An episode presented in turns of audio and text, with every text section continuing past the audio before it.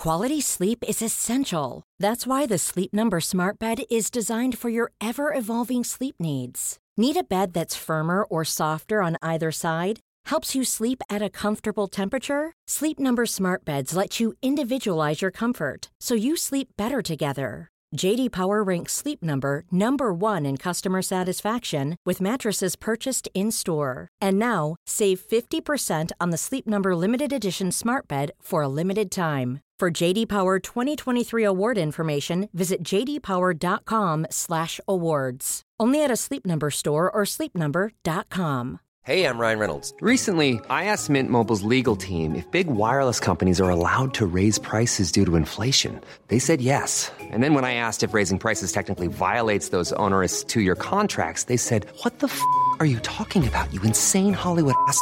So to recap, we're cutting the price of Mint Unlimited from $30 a month to just $15 a month. Give it a try at mintmobile.com slash switch. $45 up front for three months plus taxes and fees. Promo rate for new customers for limited time. Unlimited more than 40 gigabytes per month. Slows. Full terms at mintmobile.com.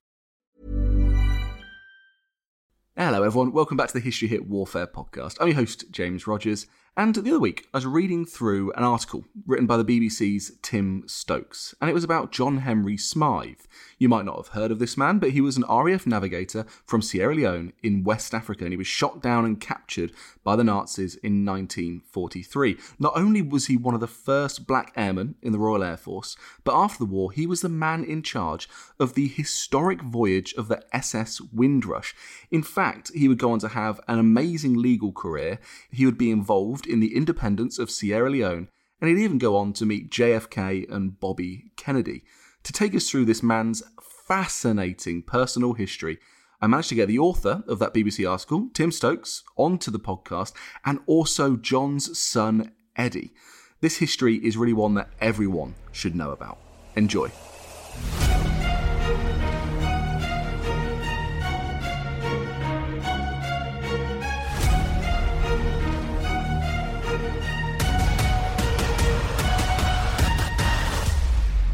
Hi, Eddie and Tim. Thank you so much for coming on the Warfare podcast. How are you doing today? Yeah, doing great, thanks. Um, the pub's open today, but I won't be going there because it's freezing cold. But other than that, yeah, doing fine, thanks. Yeah, similarly, doing well. Early start of work, so a bit jaded, but you know, we're good. Mm. Yeah. A bit jaded, no worries at all. Well, you know, this topic I know for a fact is going to liven us all up because it is a pretty electric history, let's just say that. It is really great actually to have you both on the podcast, especially given this history that we're discussing, which is your family history, isn't it, Eddie? Especially it's about your father, John Henry, Johnny Smythe, MBE. So let's jump straight into it. Tell us who your father was and when did he join the RAF? Yeah, John Henry Smythe, he born in 1915, Freetown, Sierra Leone. He joined the RAF in 1940 when Britain called upon its colonies to supply both people and equipment to aid the war effort. And my dad took the view well, Sierra Leone is part of the British colony. The Queen, and at the time, the King is my king, and I will fight for the King and for the British Empire. And he had no hesitation putting himself forward for selection. He was lucky to be selected, and he came over to Britain and trained and joined the RAF and had a pretty exciting time during the war. How common was it for a man from Sierra Leone to join the RAF and to actually get accepted through to become an officer? Well, he was one of six people chosen. So when the call came through, every red blooded young man immediately jumped at the opportunity. He was one of six chosen, and he went out. He successfully completed all the training courses, both in the classroom, which was he found very rigorous, and then the operational training. And in his camp, he was not only the only Sierra Leonean, but the only black person. And he was one of six that actually passed out as an officer. So when you successfully complete your training, you achieve at least the rank of a sergeant. But out of the 90 or so that were there, he was one of six that came out as an officer. Wow. So he, he really was one of a small few people who managed to get through from Sierra Leone. And then what's his role in the RAF? What's his first role during the war? Well, what he really wanted to do was fly. And I guess, again, it, it, must have been the ambition of lots of young men. It seemed like a glamorous thing to do. He wanted to go out, he wanted to fly. So he initially trained as a pilot. He had flown solo in Tiger Moths, as it was, as they used for training at the time. But it was at the time where the RAF had realized that the accuracy of the bombing was extremely poor. It was something like one bomb in every plane load fell within five miles of the target. It was horrendous. And they realized that they needed specialist navigators because up to that point, the job was done by observers. So all the cadets at the time who had attained high mathematical results in that particular module were invited, invited in inverted commas, to train as navigators. And my dad, he was very disappointed when he was asked to be a navigator. And they said, look, you will be in charge of the plane because you have to take it all the way out there. You've got to find the bombing target and you've got to bring it all the way back. So they obviously buttered them up. And he then switched into training as one of the first navigators, you know, dedicated navigators in the bombing force. We've had actually a navigator on the podcast before, a veteran who came on. And when he was explaining that role, I couldn't think of anything more complex or difficult to get your head around and to work out everything from the wind speed and your velocity to your altitude mixed in with coming up to the target under fire. I mean, all of that is kind of like doing Einstein esque equations under enemy flak fire, isn't it? What did your dad say about flying in those sort of conditions? Well, the interesting thing is he found the navigation very easy. I mean, I could not get over it because I'll declare my hand now. I do fly, but I fly helicopters. So you're flying a lot slower. You're flying with GPS systems, with updated charts, which are, you know, rarely up to date. And you're flying just in the UK. And I found navigation very, very difficult. The navigators then had to fly at night in planes that were unpressurized and as you say, under all types of weather into areas where the charts actually weren't that accurate. And it's not only about getting to the country and to the region, but it's also to the target. And they had various navigation techniques they used. And he did at one time explain them to me. My dad had incredible memory for things that happened 50 years before, but not so good the things that happened the day before. But I remember him explaining to me, and I was totally lost. But he clearly had an aptitude for navigation. And I guess he ended up in the right role.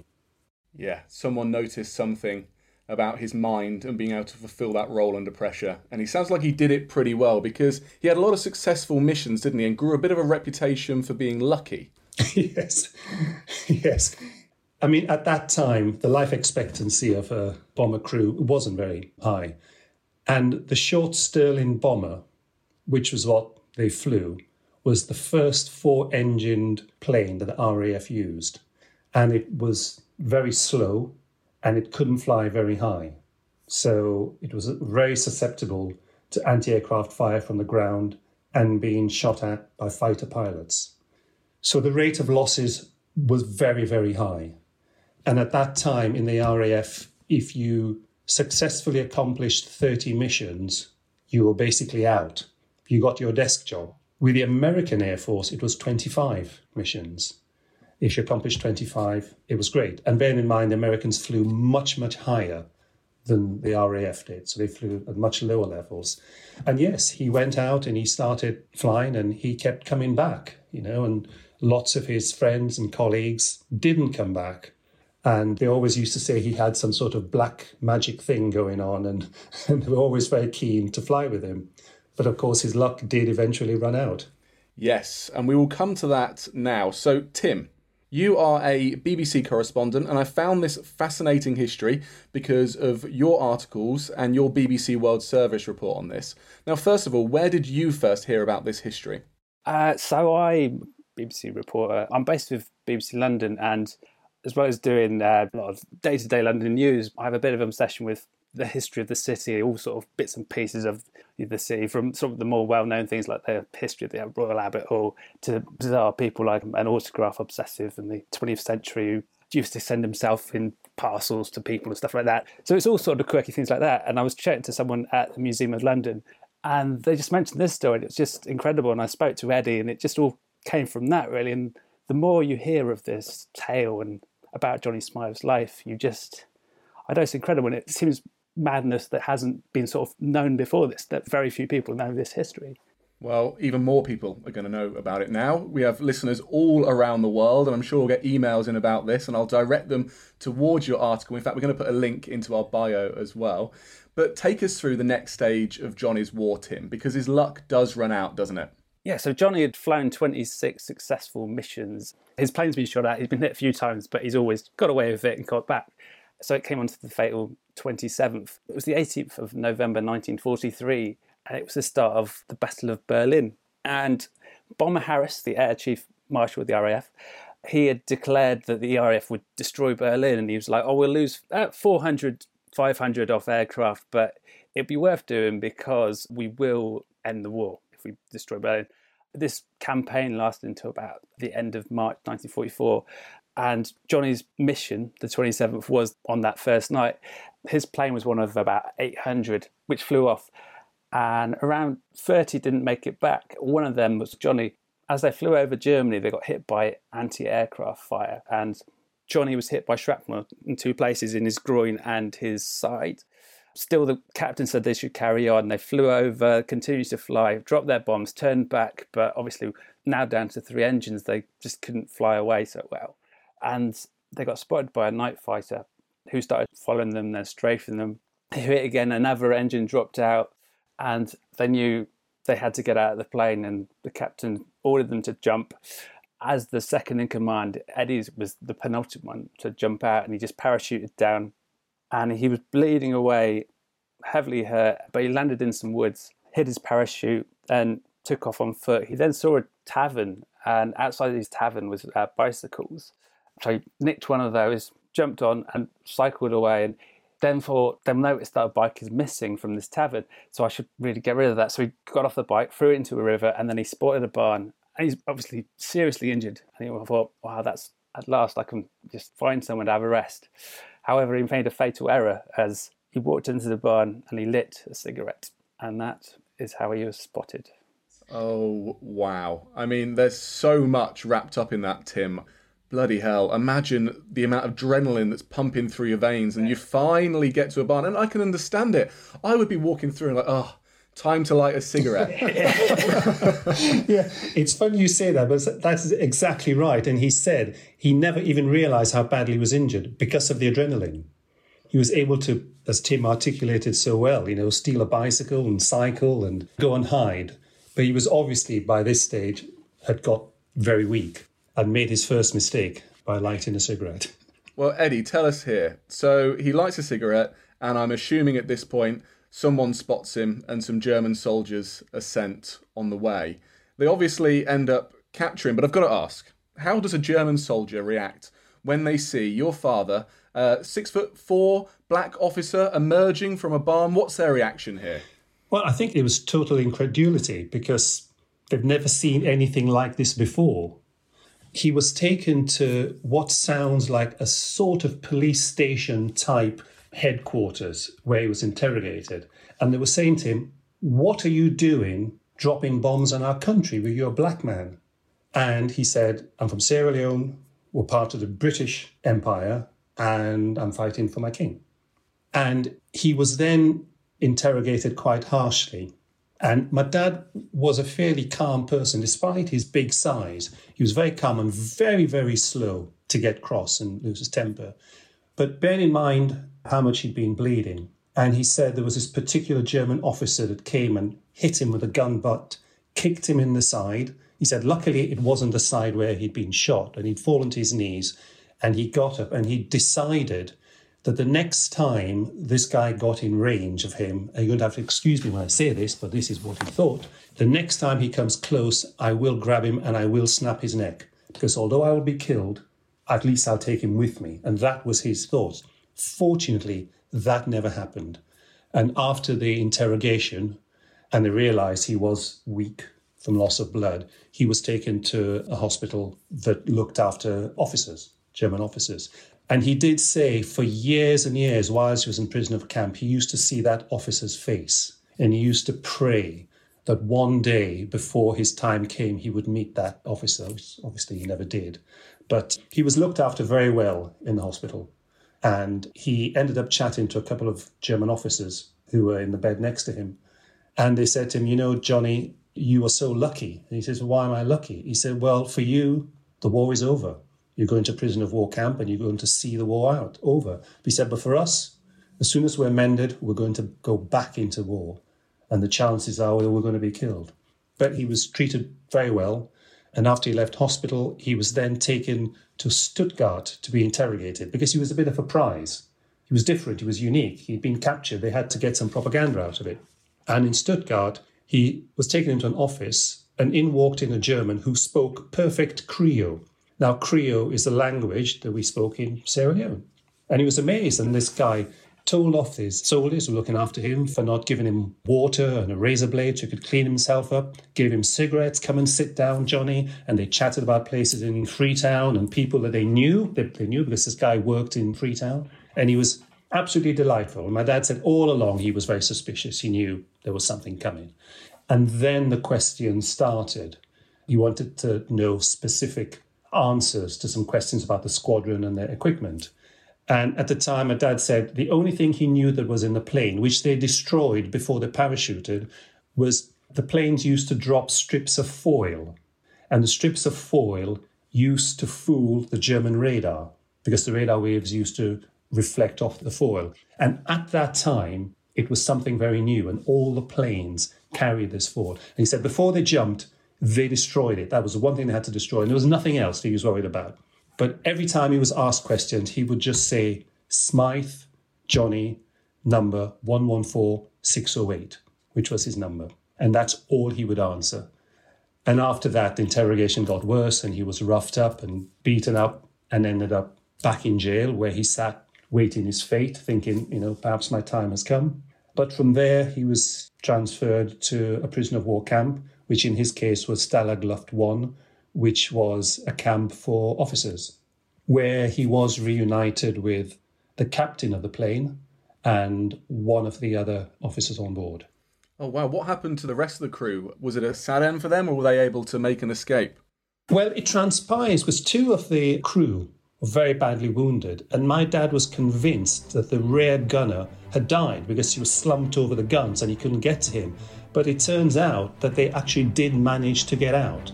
But of course, they wouldn't have been in an officer's prison of war camp. They would have been in another camp somewhere else. Ah, I see. That makes sense.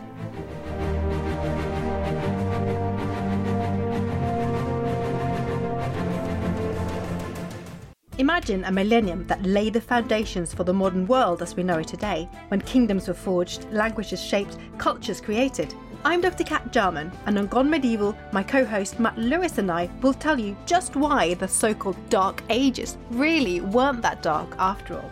Subscribe to Gone Medieval by History Hit wherever you get your podcasts.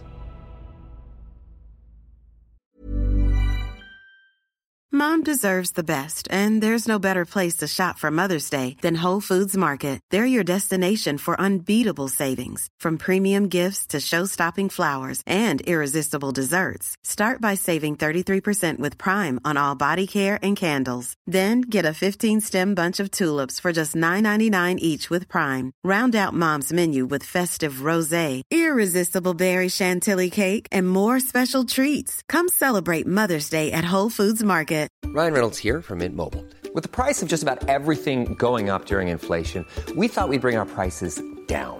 So to help us, we brought in a reverse auctioneer, which is apparently a thing. Mint Mobile unlimited premium wireless. Ready to get 30, 30, bit to get 30, bit to get 20, 20, 20, bit to get 20, 20, bit to get 15, 15, 15, 15 just 15 bucks a month. So, Give it a try at mintmobile.com slash switch. $45 upfront for three months plus taxes and fees. Promo for new customers for limited time. Unlimited more than 40 gigabytes per month. Slows. Full terms at mintmobile.com. Quality sleep is essential. That's why the Sleep Number Smart Bed is designed for your ever evolving sleep needs. Need a bed that's firmer or softer on either side? Helps you sleep at a comfortable temperature? Sleep Number Smart Beds let you individualize your comfort so you sleep better together. JD Power ranks Sleep Number number 1 in customer satisfaction with mattresses purchased in-store. And now, save 50% on the Sleep Number limited edition Smart Bed for a limited time. For JD Power 2023 award information, visit jdpower.com/awards. Only at a Sleep Number store or sleepnumber.com.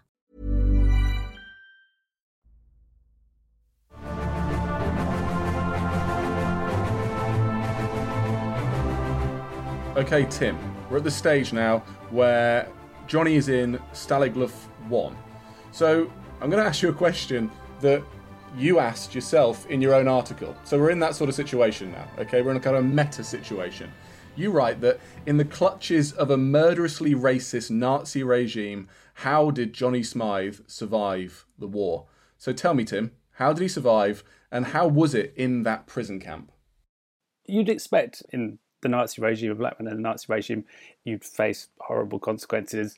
And for people living in Nazi Germany who were of African heritage, everyone had different experiences. But as time went on, while the persecution wasn't as systematic, people were faced exclusion from certain jobs or education. Some people were sterilized, even some people were taken concentration camps. However, for Johnny Smythe, he was just treated like a, a bit of a trophy. He was a bit of a propaganda coup it was just this bizarre thing of a six foot four black man in an RAF uniform in the middle of Germany.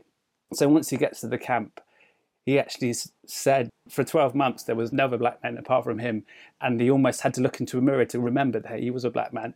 Life there, it was very monotonous, but he wasn't picked on for being black or anything like that. He was just another officer as a prisoner of war. However, there was one thing he did point out, which Eddie's told me a story about once they were talking about whether you could ever do escapes and did people actually try and get out of you know because you see it in movies you know great escape and all that did it happen?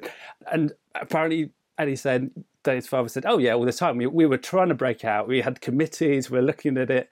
And there was a story about one American officer who managed to get out and he was caught in woods afterwards. They dragged him back and put him back in the camp. And the commanding officer of the prisoner of war camp said, how, how have you managed to do this? You know, you, you can't get out of this camp. We hold people here. And he said, I've just vaulted over your fence. It's fine. I can do it. And the commanding officer went, Yeah, I don't believe you. If you can do it, you can go. And so he just, he went, Fine, I'll do it. So he ran out the fence, vaulted over and legged it into the woods and managed to get out. And unfortunately, he was captured. He was brought back, but everyone was laughing and clapping, and the guards were. But Johnny, while he was on the committee, he was asked, in the early 90s by a, a report from the Times saying, So, did you ever try and escape? You know, and he said, Well, I think as a six foot four black man in Germany, I'm not sure I would have, I think I may have stuck out a bit like a sore thumb. And the reporter went, See your point, yes, that would be a problem. So, well, he wasn't treated badly in the camp. He knew there was no getting out for him from the escape route or that sort of thing. Well, yeah, I mean, I think that makes sense because there's a serious point there, isn't there? I mean, black people in Nazi Germany were treated very badly. We had a fantastic scholar on the podcast recently talking about how black and Roma peoples were sent off to different parts of places like Auschwitz and so on and so forth. But it would have been incredibly difficult for Johnny to escape, wouldn't it, Eddie? Yeah, impossible because as he said to the Times reporter, yes, I think he said, "Yeah, I could just mingle with all the other six foot four black people in Germany at the time and go completely unnoticed. You know, it was impossible. There's no way he could even think about it." But as Tim said, when he was in the camp, he was treated no different to anyone else, and he loved his time in the RAF. He never came across any racial issues in the RAF. You know, there were no prejudices whatsoever. They were just like one happy band of people and he said, right up to the day he died, he used to say, I had some of the happiest days in the RAF. He just loved it because you banded together and united against the common enemy, you know, the common foe. When does Johnny's war come to an end, Eddie? Well, whilst they were in the camp, the only radio they used to hear was what the Germans used to broadcast through loudspeakers in the camp every day. And it was all propaganda stuff. And they used to hear Lord Haw Haw constantly, you know, talking about the fact that the Allies were being defeated, they were starving, homes were being bombed. And he used to say it did used to get to them. And there was talk that an incineration factory was being built not far from the camp because if the Germans won the war, they were all going to be incinerated. So there were all these stories going through. But what they were able to do, some clever officer was able to put together a small radio, just using bits of wires and stuff, and they could listen to the news. And this radio could easily be pulled apart. So when the guards were coming, or the goons as they call them, they would pull the bits and pieces apart. So they didn't realize that they could actually listen to what was going on. And they knew that the Allies were winning the war. They knew the Russians were coming in from the east, and they knew the British and Americans were coming in from the west. So they knew that was happening. And they used to pray for the day when the Allies would get there and it was revenge time on the guards. They used to pray for that day. And then one morning they woke up and the guards were gone. The gates were open, there's no one there. Airy silence. So clearly the guards knew that the Allies were close, and they also knew that if they were there when the Allies got there, they were finished. The prisoners were going to rip them to pieces. They knew it. So they disappeared very quickly. And the Russians got there first. And my dad said they weren't sure whether to cheer or be scared because they just looked like wild men. But they were great. They were able to give them weapons, although they couldn't give them food, which meant they went out into the towns and did some foraging themselves, which I think was quite a horrific time because these were young men who had been brutalized. They'd been locked up for two years, and suddenly they were given weapons and they were told to go into the towns and get what food they needed. And my dad always said they did things which probably would regret with hindsight, but that's how it was at the time. And then eventually, transport was laid on, and he was put on a ship with his other fellow Brits, and they came back to London, where he immediately signed up for another tour. Oh, wow. So he stays in the military? Yeah, he stays, he comes back, and he signs up. Of course, by then, the war with Germany was over but the war with Japan was still on. So he quickly re enlisted, and he said he was only one from his camp that he knew who did that, but he was just eager to get back in there.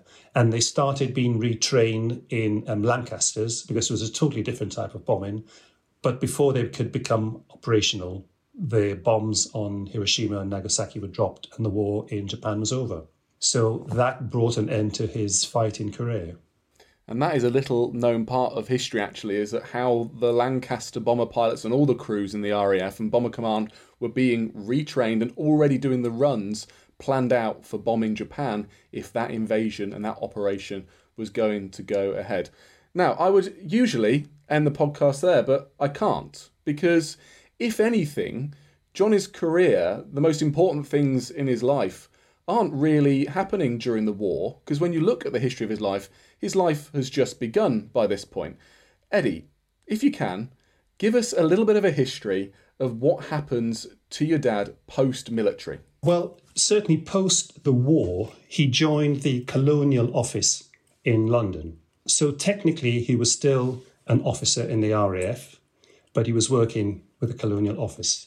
And part of his role there was to look after the welfare of the ex colonial military folk.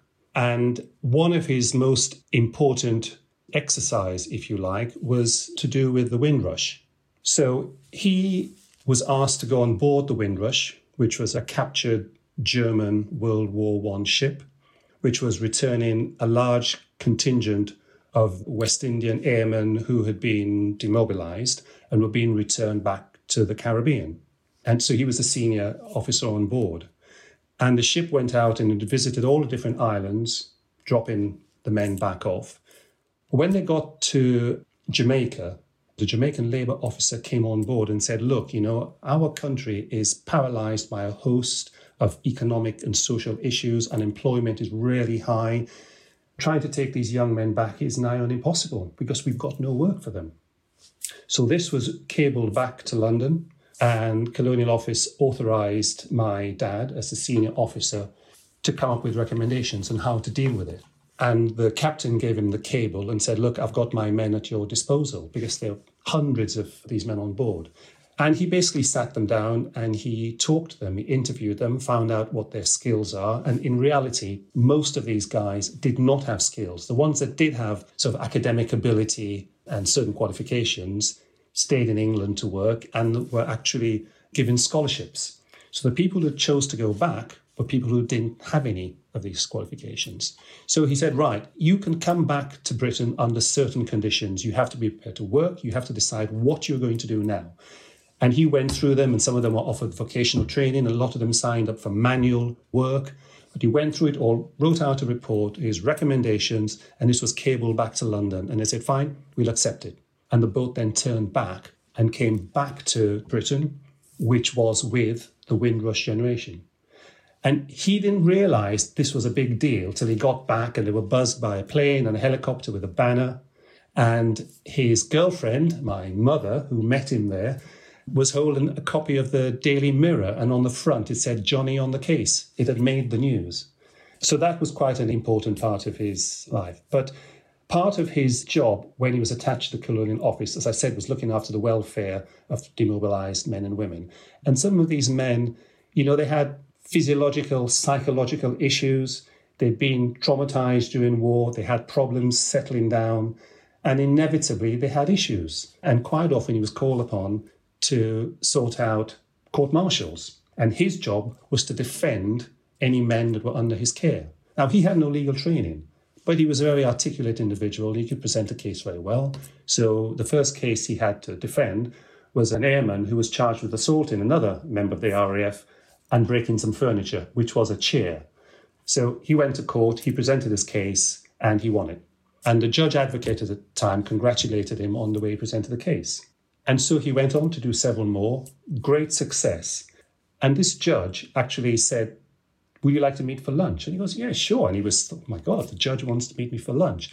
And he said, Johnny, what are you going to do for the rest of your life? And he said, Well, I want to stay in the RAF. And he said, Well, you can't do that because the war is over. You can't keep flying. Have you thought about law?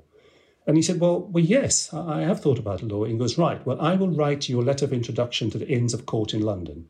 And with this letter, he went into Inns of Court and he got taken on as a graduate. And he went to law school and he studied and he qualified, passed out as a barrister, married my mother, and then went back to Sierra Leone. wow. That is remarkable. Tim, did you know about this aspect of the story when you first stumbled across it? Did you know that Johnny had such a massive impact, really, on the history of London and of Britain more broadly? Because a lot of people who came off Windrush settled in London, didn't they? Yeah, exactly. I mean, there was little hints of it. I heard something about Windrush in him, but there was nothing of how instrumental he was in helping it and bringing people back. And like you said, the Windrush generation was so important for people in London. I mean, it really did really help rebuild the city and across the UK. They were just such important people. And I mean, you saw in the just the amount of fanfare there was when the ship sailed into Tilbury Docks, and people were just so pleased to have them back, and, and they were so thankful that these people were here to help rebuild Britain which makes the controversies under the uh, administration of Theresa May, of course, even more despicable. Eddie, now, Johnny's legal career takes him to quite remarkable heights, doesn't he? I mean, you don't get much higher than some of the positions he reaches. I'm not going to give it all away, but tell us, where does his legal career take him? Well, when he first goes back to Sierra Leone, he works for the government initially as a, as a junior lawyer, and he rises up through the ranks fairly quickly. And he ended up working as the Solicitor General and then the Attorney General to the country. And as Attorney General at that time, his role was quite wide ranging. And in 1963 was invited by the United States Department in Sierra Leone to go over for a three months tour in the States.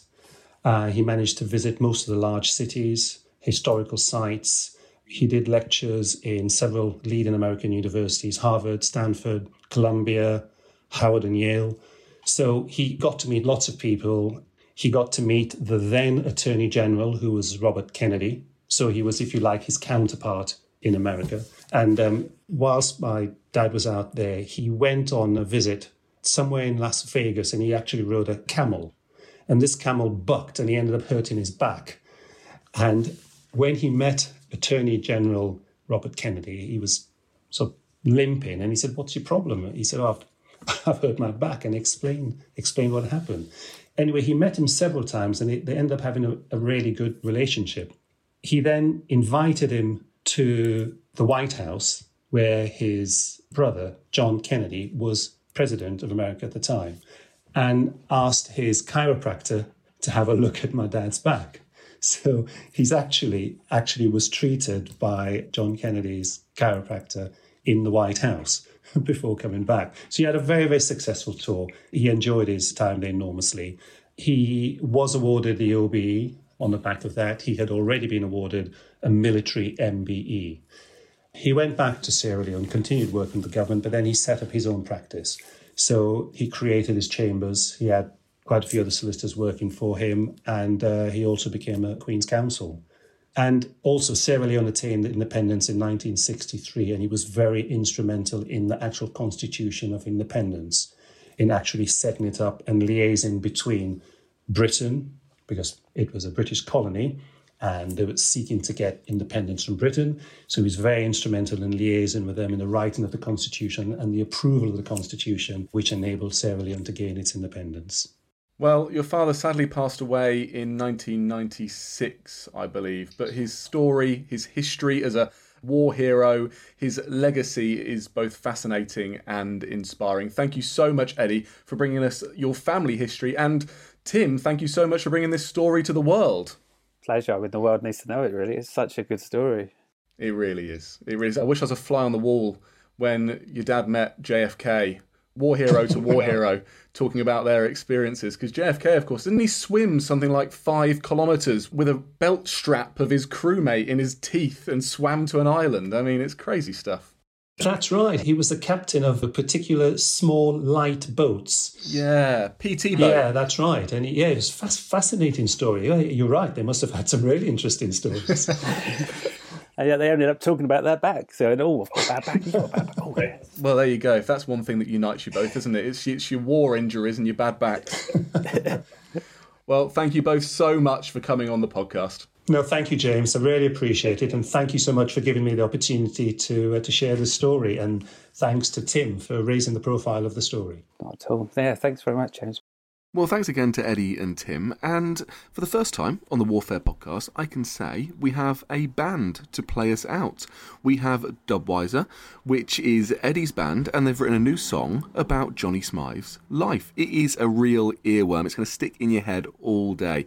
It's a brilliant song, and we've got a full link to the music video in the bio for this episode. So check it out.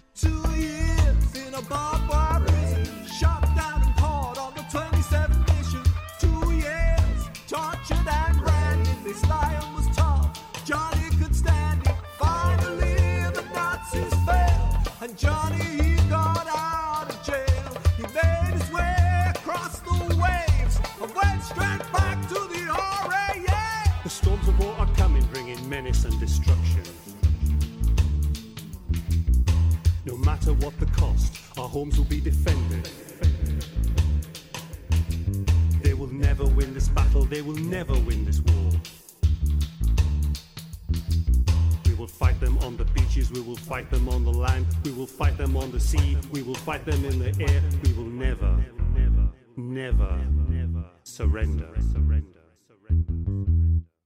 From the Lion Mountains, he came like a storm.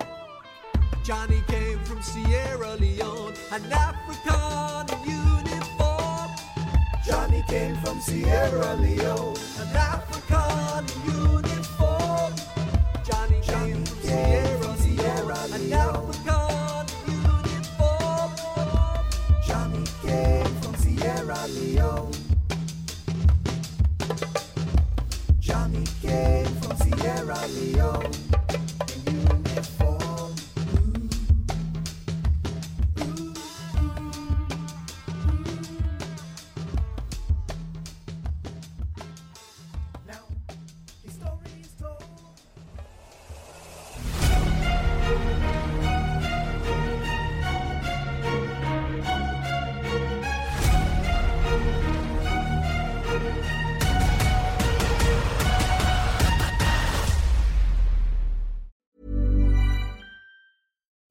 deserves the best, and there's no better place to shop for Mother's Day than Whole Foods Market. They're your destination for unbeatable savings, from premium gifts to show-stopping flowers and irresistible desserts. Start by saving 33% with Prime on all body care and candles. Then get a 15-stem bunch of tulips for just $9.99 each with Prime. Round out Mom's menu with festive rosé, irresistible berry chantilly cake, and more special treats. Come celebrate Mother's Day at Whole Foods Market.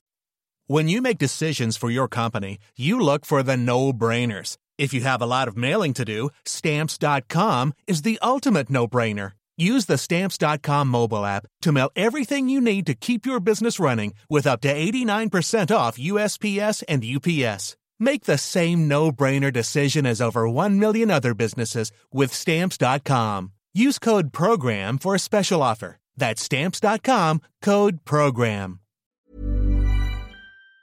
And before you go, remember as a Warfare listener, you get a special discount at History Hit. Subscribers get access to blissfully uninterrupted, ad free podcasts and thousands of hours of history documentaries. You've got everything from the American Revolution to my own documentaries like Traces of War, Weapons of War, and 24 Hours in Normandy, where I follow in the footsteps of the Green Howards on D Day from their beach landings to being awarded the Victoria Cross and all the way through their first day where they made it seven miles inland further than any other British or American unit. So head over to historyhit.com forward slash subscribe or follow the link in the show notes and use the code WARFARE to get 50% off your next three months. That's the code WARFARE to get 50% off. And if you're an Apple listener, you can subscribe for new ad free episodes within the app. So give it a go. I know you're gonna love it.